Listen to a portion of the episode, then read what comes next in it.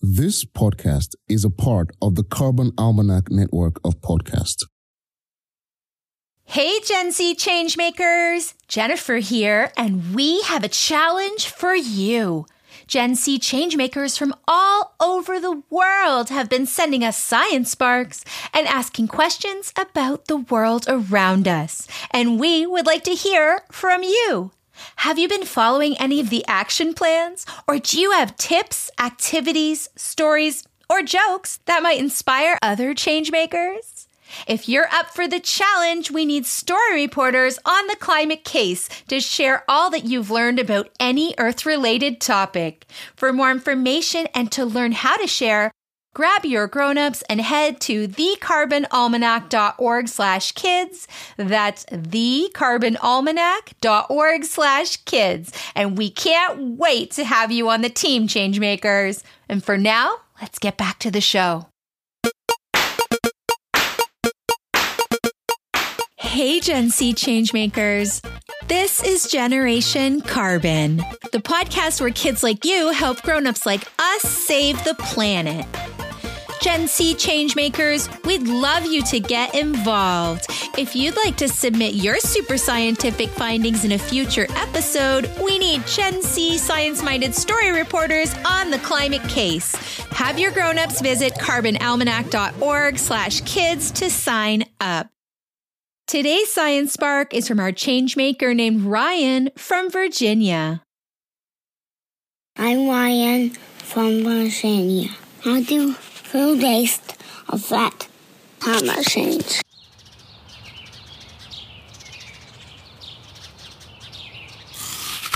Hey, Penelope! What's that you're eating? It looks tasty. Oh, hi, Elaine. It's a nice, juicy apple. I've got a whole bag full. Uh, uh, uh, Penny, what's wrong? there's there's a worm in my apple. Yuck! Black! I can't eat the rest of this. Wait, I thought possums like to eat worms. We do, normally.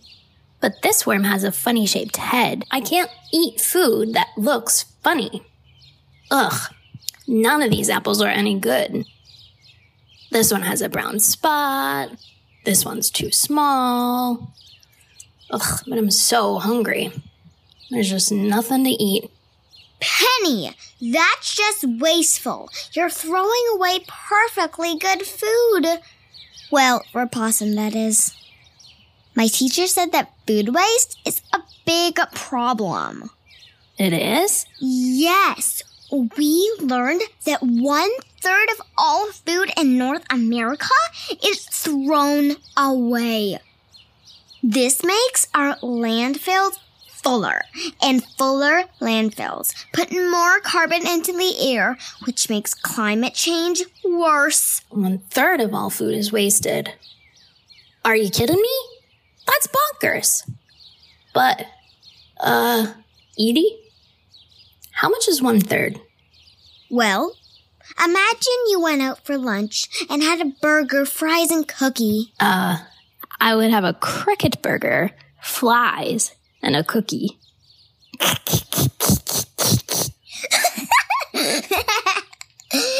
Anyway, you have these three things and you just throw one of them in the garbage. Now imagine everybody is doing that at every meal. That's how much food gets wasted. Oh, wow, Edie. I didn't know that. I don't want to waste food anymore. What can I do? Well, first of all, you can eat your apple and your worm. Or at least try. I bet that worm tastes exactly like the worm with a normal looking head. Okay, okay. I'll try it. Mmm. Yummy. I guess food doesn't have to look perfect to taste good. Exactly. Let's learn some more about food waste so we can teach our families. Here's Anna from Food Stash in Vancouver to teach us more.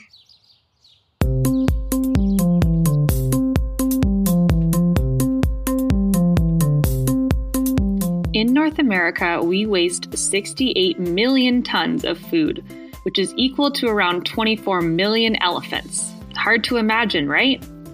Across the globe, more than 50% of our food supply is wasted every year. It's kind of like only eating half your banana. While most of this food could be eaten, it's thrown away because of lots of reasons, like having a couple bumps or bruises, grocery stores ordered too much, or it was thought to be expired. The worst thing that can happen to all this food is it ending up in a landfill because it then releases methane gas, which is super harmful for our climate. Not only is methane gas harmful, but when food is thrown out, we waste the farmer's energy, the land, and water it took to feed the plants and animals. Food is one of the most important parts of your day. Without it, it'd be pretty hard to have a good day. And turns out that stopping food waste in your own home is pretty easy. Here are some things that you and your family can start doing today. Encourage everyone to buy imperfect produce. You see an apple with a bruise, make sure to add it to your basket. Get creative and use all parts of your food when cooking. A fun recipe is to add strawberry tops into your smoothies. Help plan your family's meals for the week, making sure you only buy what you need. You can start composting your food waste. Make sure to see if your city offers pickup of food waste. If not, you can start your very own in your backyard or a nearby community garden.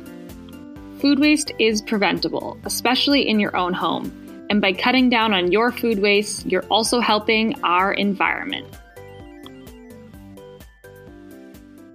And now for a submission from our super scientific story reporter who has been on the climate case, discovering all he can about why our food gets wasted. Let's hear your findings, Luke. Hi, this is Luke in Colorado. We learned today that food waste is a big problem. One third of all food is wasted. This means that for every three pieces of food grown or made, one is trashed. Some food is wasted in the farmer's field, some at the grocery store and restaurants, and some in our own houses. When we waste food, we also waste all of the energy and water used to grow that food. Farms use big machines, and these machines use lots of fuel. When fuel is burned, it adds carbon dioxide and other greenhouse gases to the air. When food is put into landfills, it releases greenhouse gases too. All of these greenhouse gases contribute to climate change. We can stop food waste at home by using up leftovers, only buying what we need, and not putting more food on our plates than we can eat. We can also learn more about food waste and then teach our parents, teachers, and friends.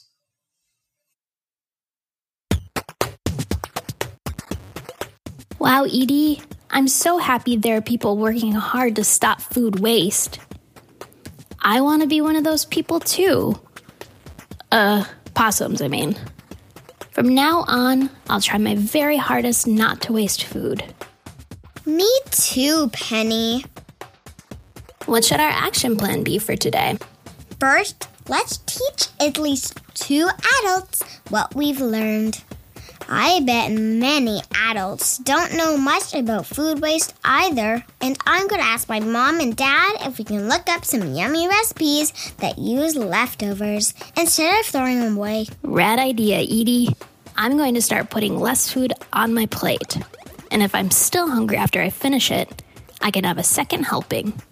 Great idea, Penny. Well, all this talk about food is making me hungry. I'm gonna go home for lunch. See you later. Bye, Edie. We've learned today that it takes land and water and air and energy to grow our food. And when food goes to landfill, it releases methane gas into the air, which causes more damage to the environment. But we can do a lot to reduce how much food goes to waste. One way to use up fruits and vegetables that are going to spoil is preserving, canning, and making things like jellies and pickles. And today, our Gen C changemaker, Chloe, would like to share the action she took this summer. Hi, I'm Chloe. I'm from Toronto. I went berry picking this summer and I made some jam. And I wanted to share this joke with you. What did one blueberry say to the other blueberry? If you weren't so sweet, we wouldn't be in this jam.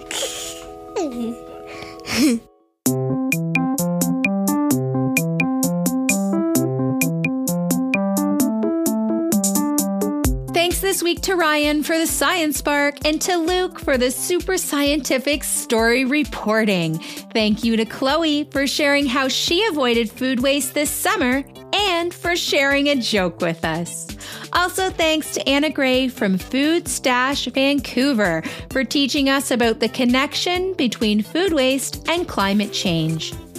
To learn more about how food waste contributes to climate change, check out the links and resources in the show notes. And for more conversations about carbon and how you can help, head over to thecarbonalmanac.org. There are other podcasts in the network for grown-ups and lots of fun resources for Gen C changemakers like you.